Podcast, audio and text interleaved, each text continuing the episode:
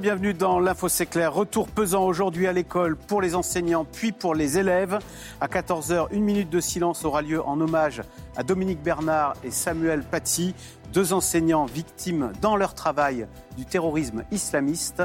L'Info C'est clair est intitulé École et terrorisme, le poison de la peur.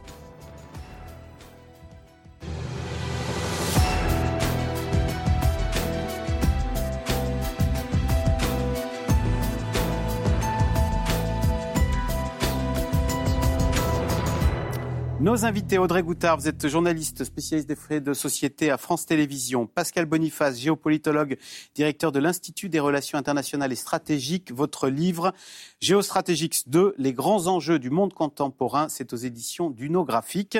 Et Gaël Sliman, président cofondateur d'Odoxa. Merci de participer à cette émission en direct. Donc, retour à l'école aujourd'hui après l'attentat de vendredi.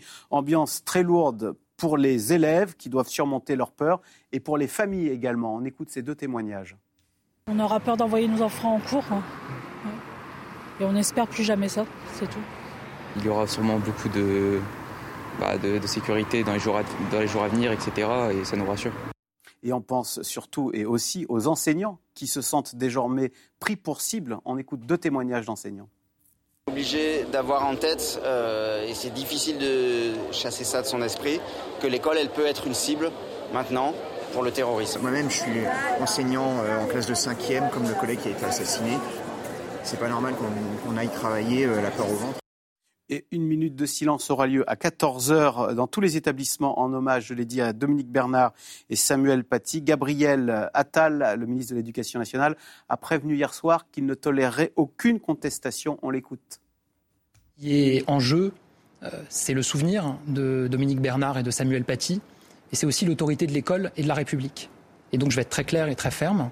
Je ne tolérerai aucune contestation, aucune provocation à l'occasion de ces temps d'hommage. Mais très concrètement, il y aura un signalement nominatif de toute contestation, toute provocation à l'occasion de ces moments de recueillement qui donnera lieu à des sanctions disciplinaires et à une saisine systématique du procureur de la République pour engager des poursuites. Audrey Goutard, on parle beaucoup de la résilience euh, du corps enseignant. Il n'empêche, quand on est surtout professeur d'histoire, parce que vendredi, il cherchait un professeur d'histoire, euh, bah, on y va un petit peu la boule au ventre et on se dit que certaines matières euh, vont être, sont compliquées décidément à enseigner? Écoutez, pour ce week-end, j'en discutais avec euh, justement des, membres de syndicats, d'enseignants, etc. J'ai pas eu ce sentiment-là, excusez-moi. J'ai eu l'impression plutôt que, effectivement, ils étaient dans leur mission et que la mission continuait finalement. Je n'ai pas eu une impression de peur, bien sûr, une, impression d'effroi au moment à l'instant T, mais que là, ils s'apprêtaient tous à reprendre le, chemin de l'école, si je puis dire, et à redonner euh, et à redonner leur cours. Ce qui est intéressant, et c'est ce que je notais en discutant justement avec les différents intervenants de ce week-end et qui étaient euh, vraiment partie prenante, c'est les propos de Gabriel Attal, pardon, que l'on vient d'entendre, qui disait que à chaque euh, défaut, il y aurait sanction. Et c'est ça finalement qu'ils que les professeurs attendaient depuis l'attentat contre Samuel Paty. Ils attendaient que effectivement le gouvernement, les pouvoirs publics prennent leurs responsabilités et ne laissent rien passer. Ce n'est pas de la peur c'est de l'attention et de la volonté effectivement que rien ne passe et qu'ils se sentent soutenus par leur hiérarchie pour, pour bah, bien pour, que, ceux qui commettent euh, des propos ou des actes répréhensibles soient réellement sanctionnés. Gaël Sliman, vendredi soir, on entendait Gérald Darmanin dire on a déjoué 43 attentats et encore aujourd'hui même, vendredi, un, attentat avait été déjoué dans les Yvelines. Comment les Français euh, euh, bah, entendent-ils euh, ce nombre d'attentats auxquels on, échappe? On s'y habitue, on vit avec ou il y a une certaine anxiété quand même? On, vit plutôt avec. Ça fait des années maintenant que malheureusement on, parle de ces sujets, que l'on sonde sur ces sujets, que l'on teste les réactions des Français. en gros, les, sentiments qui dominent, on teste des échelles de sentiments et on l'avait fait après après les attaques du Hamas sur, sur Gaza. Euh, dans les échelles de sentiments, c'est pas tellement la peur qui domine, c'est davantage euh, la colère et la peine. Euh, on a même, c'est tragique, barométré, ça veut dire suivi dans le temps, après chaque nouvel épisode terroriste, d'attentat, d'angoisse, les sentiments que ressentent les, gens. Et il y a toujours une part de stupeur, Et il y a toujours bien plus de peine ou de colère, et il faut y réfléchir parce que c'est sans doute un des objectifs d'ailleurs des terroristes, de provoquer euh, ce type de sentiment de colère et de réaction ensuite, euh, qui seront des réactions qui potentiellement peuvent être déraisonnables euh, ou excessives. mais le sentiment qui domine, c'est pas la peur. et d'ailleurs, il y a une distinction entre les hommes et les femmes quand on regarde dans les enquêtes. Les femmes ressentent davantage de peine, disent ressentir davantage la peine, et les hommes davantage la colère. Donc c'est bien ça. Et puis c'est le fait de, vivre avec, effectivement, parce qu'on connaît ça depuis, euh, depuis 2015 et même avant en France. On vit dans ce, dans ce cycle où régulièrement les choses, euh, ça, revient. quoi. Pascal Boniface, ce matin, euh, Emmanuel Macron sur X, c'est ainsi que s'appelle Twitter maintenant, le terrorisme islamiste a frappé ce qu'il tient à raison pour son plus grand adversaire, notre école. Pourquoi l'école donne-t-elle l'impression d'être une cible plus que toute autre institution? Parce qu'on y enseigne la laïcité à la française? Parce qu'on y enseigne le savoir, parce qu'on y enseigne le vivre ensemble, et que les profs sont en première ligne de ce combat. Les profs transmettent des valeurs, discutent avec leurs élèves, les éveillent à la citoyenneté, les éveillent au respect de l'autre, et c'est ça qui est visé parce qu'effectivement, on veut viser le savoir et il n'est pas neutre que ce soit le prof d'histoire géo qui enseigne également la géopolitique maintenant en classe de première et de terminale qui soit visé par ce terroriste. Donc c'est bien cela qui est visé effectivement et je crois que c'est devenu une matière inflammable au fond hein, l'histoire géo, euh, la géopolitique puisque maintenant elle est enseignée en terminale d'ailleurs. Et justement, euh, le, ce qui est bien, c'est que c'est enseigné par un professeur qui a une formation, qui a une culture et qui sait euh, mettre les choses dans un contexte et qui sait dialoguer avec les élèves. Et en fait, moi, je vois, puisque je les fréquente beaucoup, avec la, la géopolitique, un nouveau lien s'écrit entre le professeur et la classe, parce que justement, c'est une matière sur laquelle on peut débattre ensemble. Et donc, les professeurs ont un rôle essentiel pour remettre notamment le conflit israélo-palestinien dans un contexte plus global, ne pas euh, masquer les choses, mais les enseigner et apprendre le respect de l'autre. Et ça, c'est ce que font tous les profs. Mm. Euh, on peut, il faut leur rendre hommage. Ils sont souvent attaqués, les profs. Euh, ils sont pas souvent écoutés, ils sont pas souvent respectés, ils sont pas souvent très bien traités. Ils sont vraiment en première ligne. C'est vrai qu'en terminale, maintenant, il y a de la géopolitique. Hein. Euh, quand on enseigne le conflit israélo-palestinien, c'est toujours un moment où le prof se dit, va falloir que je manœuvre avec doigté. Eh ben, il faut se tenir au fait euh, pas euh, être dans l'idéologie, se tenir au fait et que chacun accepte euh, une vérité parce que l'histoire et la géopolitique, c'est aussi des, des, faits, des éléments factuels et on peut en parler. Et en fait, les, les gens en parlent ensemble et souvent, quand il y a un incident, le prof est là pour le rattraper. Si un élève qui fait une remarque déplacée ou raciste, le prof est là pour corriger justement. Et comme au fur et à mesure il a acquis la confiance de ses élèves, il donne cette parole-là. Et donc, moi, je veux vraiment rendre hommage aux professeurs.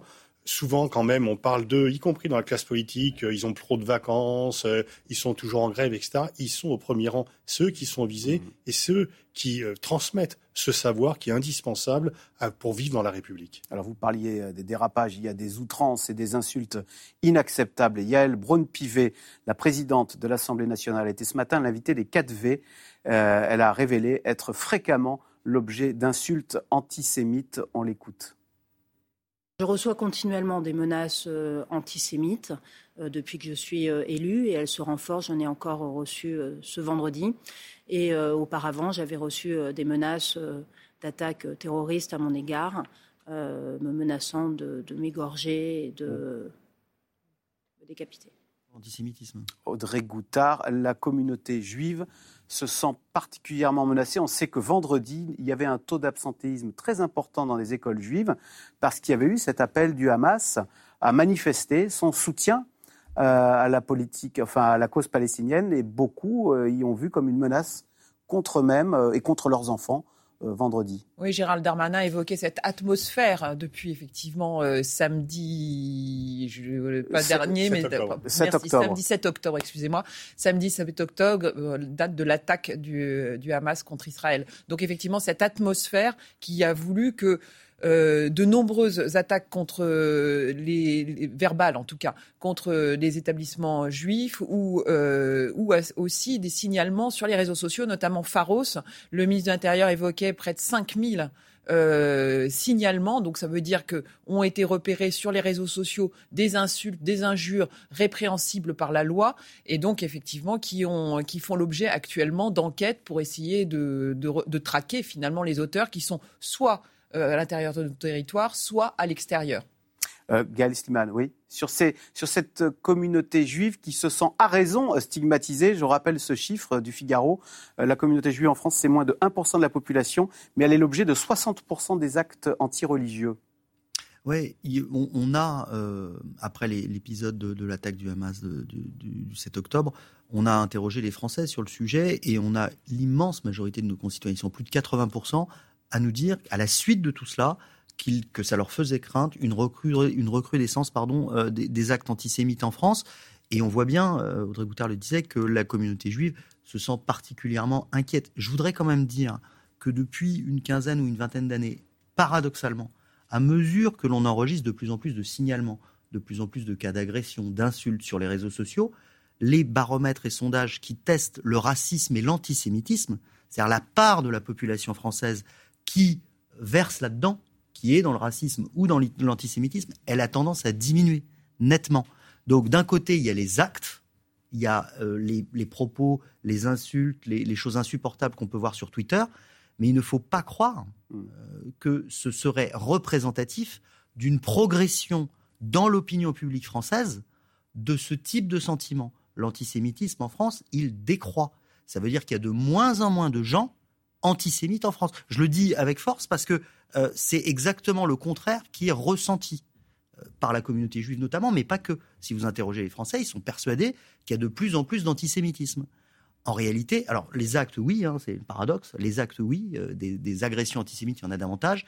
Des propos antisémites sur les réseaux sociaux, on en voit davantage. Mais c'est le fait d'une part de la population de plus en plus restreinte. Mmh. Et parce qu'ils sont moins nombreux, ils deviennent de plus en plus violents, virulents et insultants. C'est important de l'avoir à l'esprit est visible parce que les réseaux sociaux, qu'il n'y avait pas autrefois, Audrey Goutard. Et ce qui est notable, euh, sans nier évidemment le fait que des juifs se font agresser, mais ce qui est notable aussi, c'est qu'auparavant, euh, il n'y avait pas de plainte. D'abord, les plaintes n'étaient pas prises. Euh, les, gens n'osaient pas porter plainte.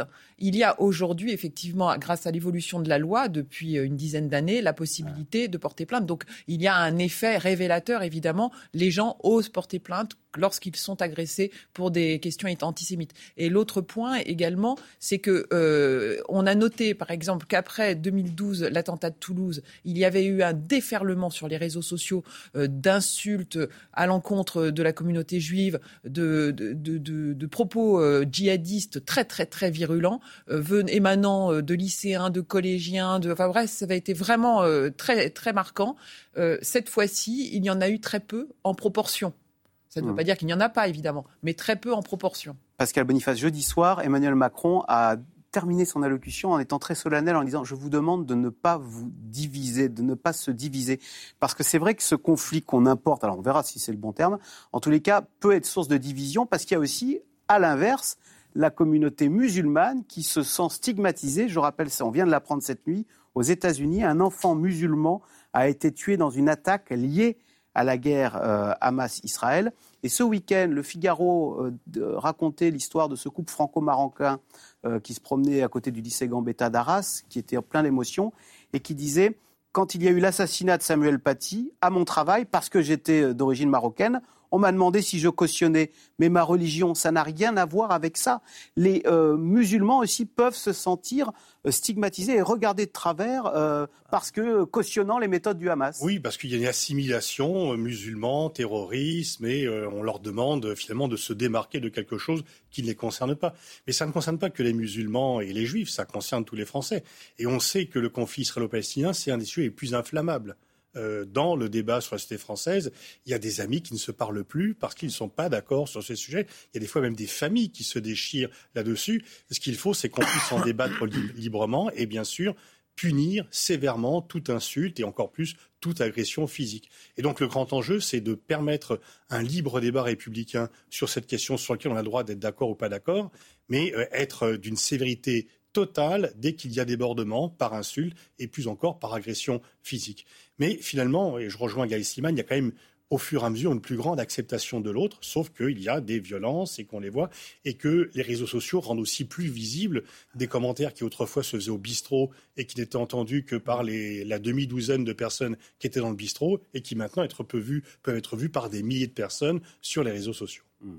Alors, euh, Gérald Darmanin l'a dit, hein, d'après euh, ces informations, il y a malheureusement un lien entre ce qui s'est passé au Proche-Orient et le passage à l'acte de, ce terroriste vendredi dans le Gambetta d'Arras. Alors justement, on en sait plus sur euh, Mohamed M, hein, on ne dit pas son nom de famille. on sait que l'auteur de l'assaillant vivait dans une famille très radicalisé, avec un père violent, mais on, sait, on a appris aussi l'influence d'un mystérieux converti, Maxime C, radicalisé, qui est actuellement en prison à Moulins dans l'Allier, et qui aurait peut-être influencé Mohamed M dans son passage à l'acte, sujet de Thomas Cuny et Benoît Véran. Aucune revendication, aucune explication. L'interrogatoire de Mohamed M à la sous-direction antiterroriste est au point mort. Alors les policiers poursuivent leurs investigations et s'intéresse notamment au contexte familial de l'assaillant. Il vivait dans l'un de ses appartements à l'ouest d'Arras. Cette voisine dit bien connaître la famille, notamment la mère, qu'elle recevait parfois chez elle. Le soir, ces deux garçons avaient des coups de téléphone de leur père et que leur père l'obligeait, ses enfants, à, à être méchants avec leur mère. Donc ils tapaient leur mère il a faisait, euh, comme c'était au moment du ramadan, il fallait qu'elle prie pendant 3-4 heures par terre, les genoux par terre. Mohamed M était toujours en contact avec son père, aujourd'hui installé en Géorgie.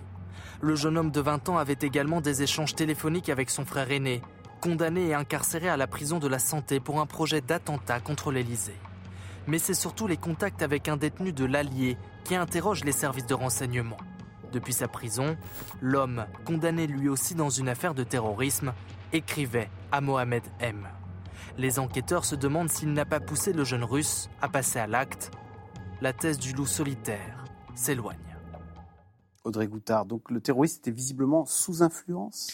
C'est un peu plus complexe que cela. C'est-à-dire que euh, c'est à partir justement de ces échanges avec euh, le détenu de la prison de Moulins, dont parlait Maxime le sujet, C. Maxime C, que la, la, DGSI, donc les services de renseignement en français, ont décidé de le placer sur, de placer sur écoute euh, Mohamed M, euh, le placer sur écoute euh, et le, et le prendre en filature. Ils ont considéré effectivement que ce garçon qu'ils connaissaient comme étant très radicalisé méritait euh, une surveillance accrue. Donc c'est le 30 juillet dernier qu'il décide de le placer sur écoute.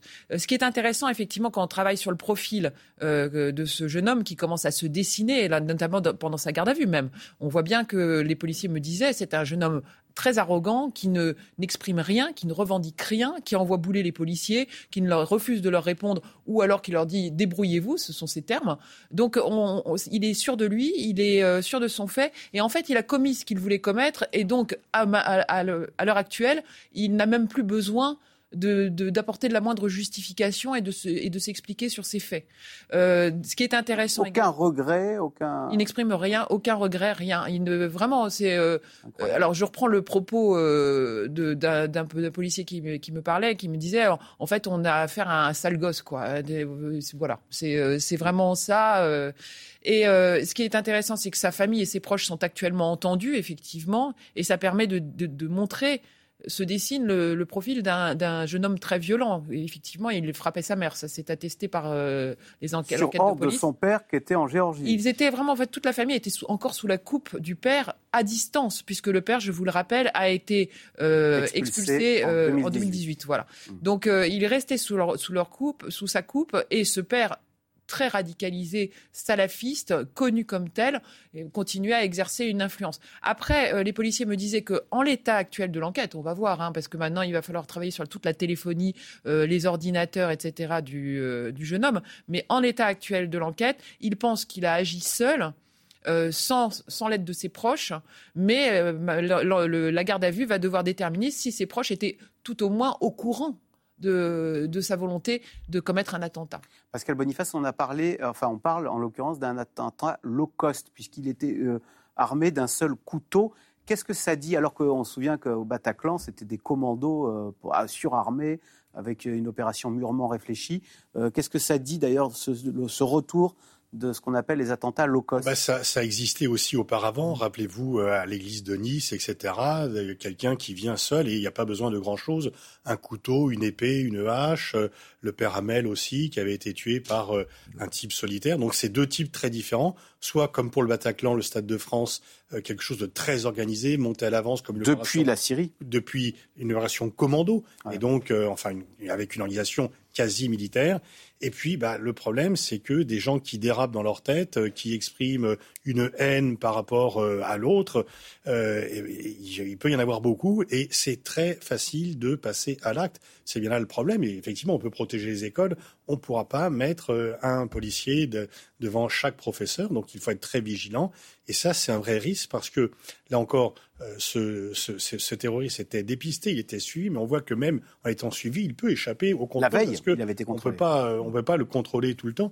Donc, c'est un véritable danger. Je crois qu'il faut ni céder à la panique, parce que c'est ce que rechercheraient nos ennemis, mais ni non plus euh, être euh, sans être vigilant. Il faut donc être vigilant, pas paniquer, pas tomber, pas donner à nos ennemis euh, ce qu'ils veulent obtenir, une société qui serait fermée où chacun se méfierait de tous. Mais oui, il y a un danger qui peut être multiforme. Alors, cet assassinat, en tous les cas, de Dominique Bernard a suscité beaucoup d'émotions et de la colère, comme ce témoignage recueilli hier à Arras d'une habitante qui était en colère contre la justice et le gouvernement, dit-elle. On l'écoute. Pas normal. En faisant leur boulot, le métier qu'ils font, ils sont là pour aider nos enfants, pour nous. Et au, nom de quoi C'est révoltant. Et puis ça nous met en colère un peu contre, contre la justice, contre bah, le gouvernement. Enfin, c'est juste infernal, quoi. Infernal. Et une question monte, pourquoi Mohamed M, de nationalité russe, n'a-t-il pas été expulsé Il faut savoir que lui et sa famille étaient sous le coup d'une procédure d'expulsion en 2014, procédure interrompue au dernier moment, ce qu'a regretté Gérald Darmanin. C'est un sujet de Caroline Motte. Quand Mohamed M arrive en France en 2008, il est âgé de 5 ans. Sa famille d'origine russe est hébergée ici, dans cette résidence qui accueille des migrants au sud de Rennes. Les enfants sont scolarisés dans cet établissement. En février 2014, visés par une procédure d'expulsion, ils sont interpellés et transférés à Roissy. Mais les associations de défense de sans-papiers se mobilisent. On n'avait jamais vu euh, des enfants euh, scolarisés en cours d'année scolaire comme ça, expulsés avec leur famille. Finalement, la famille échappe à l'expulsion in extremis.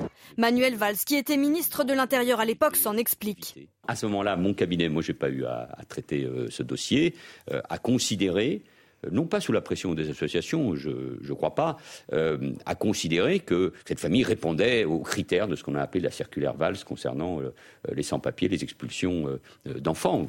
Arrivé en France avant l'âge de 13 ans, Mohamed M bénéficiait en effet d'une protection absolue et n'était pas expulsable. Une disposition que Gérald Darmanin regrette aujourd'hui. Il y a 4000 étrangers délinquants que je ne peux pas expulser du territoire national, alors même que je le veux, parce que la loi empêche de les expulser, soit parce qu'ils ont eu des enfants en France, soit parce qu'ils sont arrivés avant l'âge de 13 ans sur le territoire de la République. Alors, Audrey Goutard, on voit qu'il y a un tour de vis sécuritaire qui est à l'œuvre. On apprend, c'est France Télévisions d'ailleurs, c'est infos France Télévisions. Gérald Darmanin veut que toutes les situations individuelles soient réexaminées, en particulier celles des personnes en situation irrégulière. Il demande au préfet de réexaminer le dossier des personnes inscrites au FSPRT, donc c'est le fichier de la prévention euh, de la radicalisation à caractère terroriste. Oui, Cyril Graziani, donc notre chef du service politique, a appris ça, de l'Élysée, parce que ça vient directement de l'Élysée. C'est vraiment même un vœu d'Emmanuel Macron que de faire le ménage, si vous voulez, dans ce fichier qui comprend à peu près 5100 euh, personnes qui sont inscrites. Dans ces 5100 personnes, il y a essentiellement des Français, mais il y a effectivement une minorité euh, de, de, personnes euh, de nationalité étrangère, nationalité étrangère et euh, souvent en irrégularité. Donc la problématique, effectivement, c'est de demander à chaque préfet de passer au peigne fin chaque dossier, parce que tous les dossiers ne se valent pas. C'est-à-dire qu'il y a des, il y a des, il y a des, des ressortissants qui ne peuvent pas être expulsés. On n'expulse pas comme ça parce qu'il faut d'abord voir où expulser. On ne sait pas toujours qui, euh, de quel pays vient cette personne. On on n'a pas toujours des accords internationaux avec les pays d'où ils viennent. Bref, il va falloir travailler ça. Mais effectivement, la volonté, c'est de ne plus laisser le, le, même profil que celui de Mohamed M, c'est-à-dire euh, un jeune homme euh, délinquant connu des, enfin pas délinquant, pardon, un jeune homme connu des services de renseignement, mais qui n'a pas commis de fait délictuel et euh, en situation irrégulière. Ce profil-là, effectivement, euh, le, pouvoir, le gouvernement n'en veut plus. Euh, Gaël Stiman, Emmanuel Macron veut réagir parce qu'il y a une demande populaire. On a entendu cette dame au bord des larmes et dire j'en veux, non pas aux terroristes, presque elle a dit, j'en veux à la justice et au gouvernement. En tous les cas, oui, aussi évidemment, mais elle a cité aussi euh, euh, son ressentiment contre, je cite, la justice et le gouvernement. Oui, vous savez, je l'ai déjà évoqué ici, on a un baromètre sur la sécurité qu'on suit avec Fiducial tous les trimestres et euh, sur lequel structurellement, il y a de la colère et du mécontentement concernant la politique du gouvernement, des gouvernements d'ailleurs, c'est pas que de celui-ci, hein. ça fait des années que ça dure, en matière de sécurité et singulièrement la politique en matière de terrorisme. Euh, sur, le terrorisme, il y a quand même quelque chose qui, est troublant et dont on parle, je trouve, pas, assez souvent. C'est euh, au-delà de l'horreur que ça inspire euh, à tous, c'est quel est l'objectif et on le disait d'un mot il y a un instant, il y a un objectif d'opinion publique parmi les différents objectifs des terroristes à chaque fois. Et l'objectif, un de ces objectifs, c'est de faire réagir, de susciter des réactions. Et euh, ça fonctionne. Quand on regarde les données d'opinion sur tous les grands pays qui ont été confrontés à du terrorisme, à chaque fois, il y a une mécanique qui se produit qui fait que euh, celui qui se montre le plus barbare, le plus horrible, Daesh à un moment, Al-Qaïda au moment euh, des attentats du 11 septembre, aujourd'hui la branche militaire du Hamas, à chaque fois celui qui se montre le plus brutal rafle la mise d'une part auprès du socle le plus radicalisé de la population qu'il veut séduire, et obtient une réaction forte. C'est ce qui se passe en ce moment en Israël, où on a beaucoup de victimes civiles à Gaza hein, dans, la réponse de l'armée israélienne. Euh, et donc, le fait d'obtenir une réaction, c'est aussi un des objectifs du terrorisme. Et le fait de porter à ébullition l'opinion publique du pays qui est victime de l'attentat, c'est encore un objectif du terrorisme. S'agissant euh, de ces personnes qui font du terrorisme low cost, qui n'ont pas besoin d'être téléguidées de Damas ou de je ne sais où, et qui euh, prennent un couteau et s'en prennent à quelqu'un, il y a aussi une réponse à réfléchir. C'est tellement facile d'obtenir un maximum de résultats euh, en termes d'opinion, en termes de visibilité médiatique, avec un minimum d'investissement, si j'ose dire. Euh, peut-être que si on y accordait moins d'espace médiatique, peut-être que si on n'avait pas, parce que c'est ça qu'ils souhaitaient euh, que, souhaitent les terroristes. C'est ce qui exactement ce qui s'est passé hier. Mmh. C'est d'obtenir un maximum de visibilité, un maximum d'émotion, un maximum de réaction de la classe politique, avec finalement un minimum de moyens, quelqu'un qui est peut-être pas forcément une flèche, si vous me passez l'expression, qui a un couteau, et voilà le résultat. Donc on n'arrivera jamais à lutter contre ce type de terrorisme si on, si on répond, si on réagit toujours de cette manière-là. D'autant que, Pascal Boniface, il n'y a pas forcément de réponse simple, parce que comme le disait Audrey Goutard à l'instant, la majorité euh, des auteurs d'attentats en France, ils sont français. Et ils se radicalisent avec un passeport français tout seul. C'est peut-être euh, là qu'il faut s'interroger. on ne peut pas les expulser. Et on ne peut pas les expulser. Bien sûr. Mais effectivement, il y a peut-être une réflexion à avoir sur la façon dont on traite cela. Andrés Breivik, celui qui a commis un très grave attentat euh, en, Norvège, voulait qu'on parle de lui. Il voulait rentrer dans l'histoire. Et c'est pour ça que la première ministre euh, néo-zélandaise, Jacinda Ardern, dit Je ne prononcerai jamais le nom de la personne qui a commis l'attentat à Churchill parce que je vais lui rendre service. Et effectivement, il cherche de la publicité. Et donc, euh, bah, il, il, la trouve souvent. Alors, on ne peut pas ne pas en parler de mm, ces mm. attentats parce que ça frappe l'opinion mais peut-être il faudrait voir un peu euh, comment. Et c'est pour ça qu'on ne donne pas les noms euh, à la fois de l'inspirateur et de l'auteur de l'attentat pour ne pas donner la publicité qu'il recherche. Gaël Sliman, est-ce que tout cela est du carburant pour Marine Le Pen Et on parlait de la loi immigration où Gérald Darmanin dit qu'elle pourrait faciliter euh, les expulsions. on passe d'un cran supplémentaire en matière. C'est frappant d'entendre hier Manuel Valls dire Je suis favorable à ce qu'on dise stop à l'immigration. Donc on l'imagine avec un, panneau stop. Et il a même rajouté dans la même phrase qu'il était aussi contre les accords euh, avec l'Algérie de 1968, ce qui a un peu rien à voir. Mais euh, il, en rajoute un petit peu, on a l'impression. après les derniers attentats de, 2021, on avait, on avait sondé l'opinion. Je revoyais sur l'ordinateur les sondages qu'on réalisait à l'époque. Il y avait déjà un lien qui était fait mécanique sur terrorisme et immigration. Alors que vous l'avez rappelé, Axel, bien sûr, il y a des cas de figure comme euh, celui de cet individu qui sont des immigrés, mais euh, le plus souvent, il s'agit de, Français qui sont radicalisés. Et oui, à chaque fois, ça profite à ceux qui adoptent la posture la plus martiale. Euh, dans, le livre que j'avais écrit sur la présidentielle de 2012, on avait, j'avais regardé les différents moments où il y a eu des problèmes de sécurité ou des problèmes de terrorisme. Eh bien, dans différents pays, Israël, les États-Unis après les attentats du 11 septembre, la Russie au moment de l'émergence de Vladimir Poutine, et Ariel Sharon en Israël à l'époque, au moment de, de l'esplanade des mosquées, à chaque fois, celui qui adopte la posture la plus martiale tire les marrons du feu en termes d'opinion, même et surtout s'il a fait la preuve de son inefficacité à garantir la sécurité de ses habitants.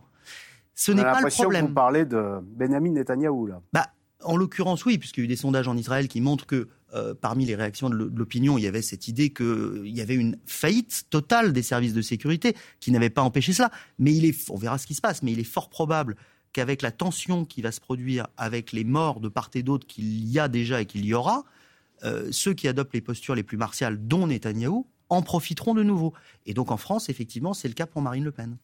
En même temps, en même temps euh, d'observatrice, puisque depuis un certain nombre d'années, j'observe euh, comment se gèrent les attentats d'un point de vue notamment politique. C'est vrai que là, le, le, gouvernement n'a pas souhaité, y compris l'Élysée, n'ont pas souhaité laisser la place justement à Marine Le Pen. C'est-à-dire que euh, c'est très rare de voir euh, Emmanuel Macron, euh, direct, enfin un président de la République, se rendre aussi rapidement sur le lieu d'un attentat avec son ministre de l'Éducation nationale, son ministre de l'Intérieur. On a vu qu'ils ont occupé tous le terrain non-stop de toute la semaine, enfin depuis depuis l'attentat. Bref, c'est pour moi en tant qu'observatrice, c'est vrai que j'ai rarement vu un pouvoir politique aussi présent et aussi martial justement dans son discours assez peu dans l'empathie. Enfin bon, il y a eu de l'empathie, mais a donné plus de place finalement à la sécurité. Alors c'est vrai qu'il était en position de défense puisque euh, ils n'ont pas su, on considère que le gouvernement n'a pas su euh, protéger la population, mais néanmoins, euh, le, discours était extrêmement martial, un peu empathique et en tout cas très présent physiquement sur tout l'espace public. Oui. Oui, mais à la fin, c'est toujours celui qui adopte la posture la plus martiale qui en profite, même s'il ne dit rien celui qui a préempté le terrain de la sécurité. c'est symbolique. C'est celui qui a préempté le terrain de la sécurité. Marine Le Pen, vous voyez, avant ces attentats, euh, dans les sondages, elle progresse de façon assez continue ces derniers temps, et souvent sans rien dire, parce qu'en réalité, face à une situation qui fait qu'une partie de l'opinion se dit le diagnostic posé par cela était le bon, eh mmh. bien cette personne-là en profite. Ariel Sharon a profité de ce qui s'était passé au moment de, de l'esplanade des mosquées. George W. Bush était le président le plus impopulaire qui venait d'être élu pour un président qui venait d'être élu. Aucun président n'avait été aussi impopulaire que lui. du 11 septembre. Juste après le 11 septembre, il a gagné 25 points de popularité, alors que le moins qu'on puisse dire au moment du 11 septembre, c'est que ça a un petit peu branlé dans le manche quand même en termes de, euh, en termes de réaction. Ça n'est pas grave. C'est le seul moment où les opinions publiques réagissent de manière vraiment très épidermique, en mode cerveau reptilien, et en étant finalement assez peu rationnel. Donc c'est encore elle qui en profitera, c'est une certitude. Voilà, en mode réaction euh, et même euh, teinté de vengeance. C'est vrai que c'est ce qu'on observe en ce moment euh, en Israël, où la population ne veut pas laisser impunie l'attaque terroriste perpétrée par le Hamas le 7 octobre. Donc l'armée d'Israël qui s'apprête à entrer dans Gaza et les habitants, un million de Gazaouis déjà ont quitté, auraient quitté leur foyer selon l'ONU. Et la population gazaoui souffre déjà de privation et surtout de bombardements qui n'épargnent pas les civils. C'est un reportage d'Odile Longval. À terre, autour de l'enclave, les troupes israéliennes se préparent. Signal d'une offensive terrestre très prochaine sur le nord de Gaza. Elle est jusqu'ici retardée pour raisons humanitaires selon l'armée. Les soldats sont prêts à intervenir à tout moment pour éliminer les monstres assoiffés de sang qui cherchent à nous anéantir. Déjà près d'un million de civils ont évacué vers le sud. Mais là où ils vont, la situation est catastrophique. Les magasins sont à court de nourriture. J'ai sept familles sans abri à la maison. Je suis ici depuis 7 heures du matin. Est-ce que vous pensez que ça, c'est suffisant pour cette famille avec des enfants? Israël assure qu'elle rétablit la distribution d'eau dans le sud. Mais ici, les frappes israéliennes continuent, comme dans la ville de Rafah.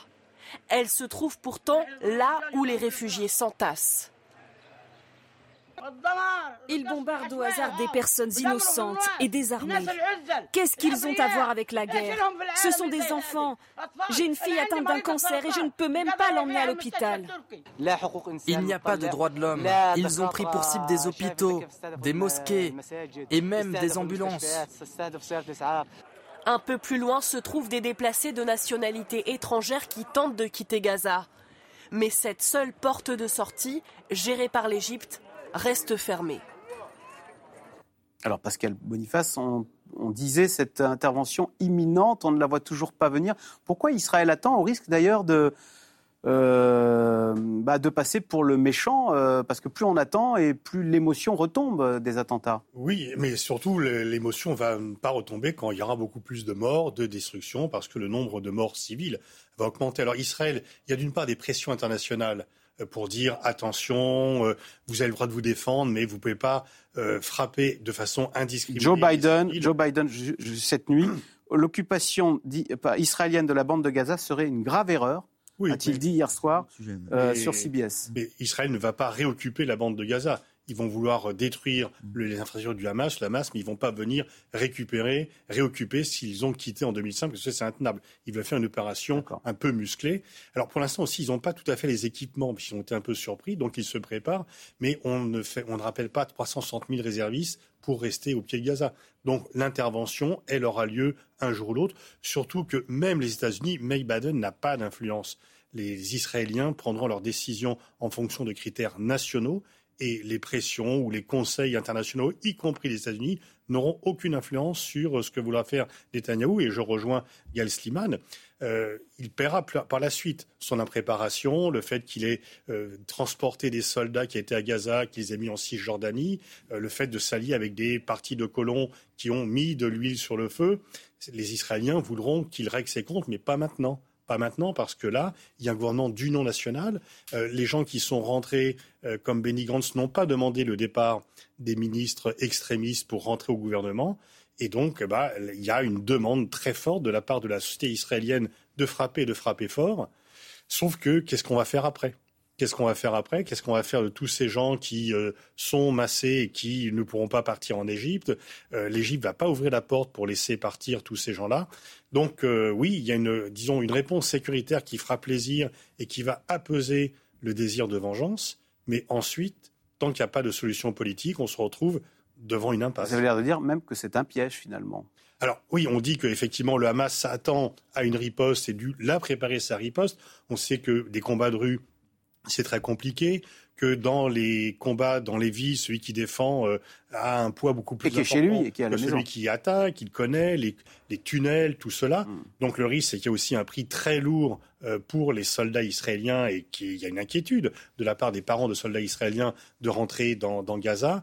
Mais je crois que le coup est parti et que rien ne pourra l'arrêter parce que c'est une demande très forte de la société israélienne et que c'est la crédibilité dans leur esprit quelqu'un qui demanderait une pause aujourd'hui en Israël serait considéré comme non patriotique, il serait considéré comme complice du terrorisme.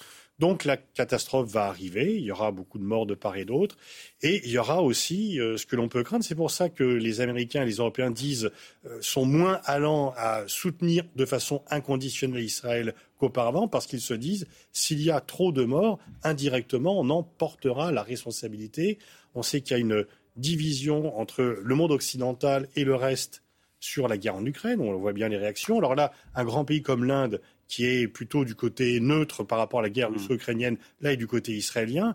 C'est aussi le cas des Émirats réunis. Mais le reste des réactions, on voit bien qu'il y a cette coupure de façon générale entre les Occidentaux qui disent Israël a le droit de se défendre et les autres qui disent attention, ça va être un massacre. Et d'ailleurs, Poutine a déjà dit, a déjà comparé euh, le siège de Gaza avec le siège de Leningrad euh, par les nazis. Euh, mm en 1942. Et, même euh, la Chine, qui pourtant a des liens avec Israël très développés, euh, pourrait a, prendre, condamné une éventuelle intervention israélienne. Gaël Siman, comment les Français. Alors d'abord, est-ce que vous disiez tout à l'heure que les Français étaient entrés en empathie après l'attaque mmh. terroriste contre Israël?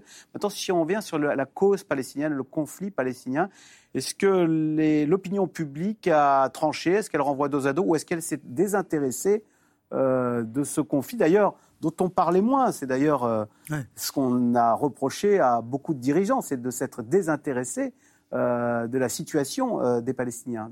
Alors, depuis une vingtaine d'années, quand on suit le rapport des Français au conflit israélo-palestinien, vous avez raison, il y a un petit peu plus de distance. Il y a d'autres sujets qui ont pris le devant de l'actualité et, qui, et donc le conflit israélo-palestinien occupe moins les, esprits des Français. Sur les positions israéliennes et palestiniennes, il y a chez les Français une, quelque chose d'assez standard qu'on a depuis, depuis De Gaulle, qui est d'avoir plutôt plus de sympathie au départ pour les Palestiniens que pour les Israéliens. Euh, au regard du droit international, de l'occupation des territoires occupés, etc. Et donc, euh, la, position de principe des Français, elle évolue aussi au gré des événements. Ce qui s'est passé, euh, cette attaque du Hamas a bouleversé nos concitoyens. Je le disais, dans les sentiments qu'ils ressentent, il n'y a pas de peur principalement, mais de la colère et de la peine. Et donc, il y a une très grande solidarité avec le, le, peuple israélien dans ce qu'il a ressenti. Mais Maintenant, vous l'évoquez il y a un instant, Axel, qui va avoir le, beau, qui va avoir le mauvais rôle? Euh, Ceux qui auront le mauvais rôle sont ceux qui vont tuer des femmes et des enfants civils. Je crois qu'en nombre de morts, on a déjà dépassé, euh, le nombre de morts provoqués par l'attaque terroriste du Hamas sur des populations civiles palestiniennes. Et ça ne va pas s'arrêter. Donc c'est peut-être aussi une réflexion que pourra avoir le gouvernement euh, israélien. Il y a son opinion publique. Et Pascal Boniface a raison. L'opinion publique israélienne, elle, elle attend une réponse et une réponse forte. Et puis, euh, il y a les intérêts à moyen terme euh, des Israéliens euh, dans leur rapport aux pays arabes et aux Palestiniens. Et il y a aussi l'opinion publique internationale. Les images que vous allez diffuser, que vous diffusez déjà et que vous allez diffuser dans les semaines qui viennent, euh, elles peuvent complètement retourner l'opinion publique mondiale. Audrey Goutard, il y a eu des manifestations en soutien mm. euh, des Israéliens, et on, le comprend avec des politiques. Euh, jusqu'à présent, les manifestations en soutien des Palestiniens ont été interdites. Est-ce que cette position est tenable? Est-ce que le gouvernement ne risque pas d'être accusé d'un deux poids deux mesures? Et la France, on le sait, est particulièrement concernée parce que la France est le pays qui a la plus grosse communauté juive et la plus grosse communauté euh, musulmane d'Europe. Hein. donc, mm. euh, dans, les deux camps. Effectivement, le gouvernement est face à un dilemme parce que euh, la semaine dernière, ça paraît, il, leur, est paru évident d'interdire les manifestations pro-palestiniennes. Donc, il y a eu une circulaire au préfet rédigée par Gérald Darmanin. Maintenant, alors, il faut savoir que cette circulaire a été rédigée aussi par rapport à une histoire. C'est-à-dire qu'en 2014, euh, une manifestation pro-palestinienne a dégénéré euh, du côté de Sarcelles. Euh, Avec des morts aux juifs et des attaques contre, près d'une synagogue. voilà, et, surtout la destruction de plusieurs magasins du quartier juif de Sarcelles. vous imaginez bien ce que ça remémore. Donc ça avait été terriblement mal vécu, évidemment, par la communauté juive. Et effectivement, les débordements de ce type de manifestation ont fait peur au pouvoir. Alors, est-ce que cette semaine, cette circulaire va être prorogée ou est-ce qu'il va y avoir une négociation avec les organisateurs pour trouver un, processus qui fasse qu'il n'y ait pas de violence dans des manifestations pro-palestiniennes, c'est effectivement une question. Mais pour le moment, la circulaire existe toujours et les manifestations sont toujours interdites pour risque de troubles à l'ordre public. Eh je vous propose de regarder ce document parce qu'au moment où Israël s'apprête à envahir la bande de Gaza, eh bien, nous célébrons, c'est un triste hasard de calendrier, les 30 ans des accords d'Oslo. C'était quoi les accords d'Oslo? C'était le 13 septembre 1993. Israéliens et Palestiniens euh, se serraient la main euh, en vue de la création de deux États. Retour sur cette paix qu'on croyait historique avec un sujet, c'est un sujet de Bernard Mousset, Benoît Mousset. Sur les bords de la Méditerranée, près de Gaza, ces deux jeunes chantent un hymne à la paix. Une paix qu'ils n'ont encore jamais connue. Il y a 30 ans pourtant, elle était envisagée. Après cette poignée de main qualifiée d'historique à l'époque entre l'Israélien Yitzhak Rabin et Yasser Arafat, le Palestinien. C'était le 13 septembre 1993, sur la pelouse de la Maison-Blanche et sous l'égide du président américain Bill Clinton, les accords d'Idoslo étaient signés. Négociés en Norvège pendant six mois dans le plus grand secret, ces accords prévoyaient notamment une reconnaissance mutuelle, le début d'un long processus avant la paix souhaitée par les deux anciens ennemis. Permettez-moi de vous dire, à vous les Palestiniens, que nous sommes destinés à vivre ensemble, sur le même sol, sur la même terre. La décision difficile que nous avons prise ensemble a exigé beaucoup de courage et de détermination. Il nous faudra encore plus pour continuer à construire la coexistence et la paix entre nous. Deux ans après ces discours, Yitzhak Rabin était assassiné par un extrémiste israélien. Les accords d'Oslo n'iront pas plus loin. Trente ans après, la paix n'a jamais paru aussi éloignée. Le conflit s'est même intensifié ces dernières années. Alors que reste-t-il aujourd'hui de ces accords Plus grand-chose. L'aéroport international Yasser Arafat dans le sud de la bande de Gaza n'est plus que ruine alors qu'il avait pour vocation d'émanciper les Palestiniens. Ce projet, Mustapha y a pourtant longtemps cru. Il y a 30 ans, il était colonel dans la garde présidentielle. Aujourd'hui, ses rêves se sont envolés. Nous avions un aéroport qui aurait dû fonctionner. La situation politique n'était pas la même que celle que nous connaissons. Alors oui, nous sommes désorientés. Nous avions de grands espoirs. On pensait que notre pays deviendrait comme Singapour. Avec les accords d'Oslo, ces frontières auraient dû ouvrir. Elles sont finalement toujours fermées après trois décennies de conflits. Un règlement pacifique paraît aujourd'hui bien loin. Les jeunes, comme Imam, n'y croient même plus. Pour eux, la situation a même empiré depuis. Les accords d'Oslo nous ont marginalisés. Ils ont détruit nos rêves, nos ambitions et notre avenir. Aujourd'hui, ce que nous voulons, c'est trouver un travail ou être aidés. Mais comment imaginer cela au milieu des destructions? Les accords d'Oslo ont été un échec qui affecte particulièrement la jeunesse actuelle. On en paie encore les conséquences aujourd'hui.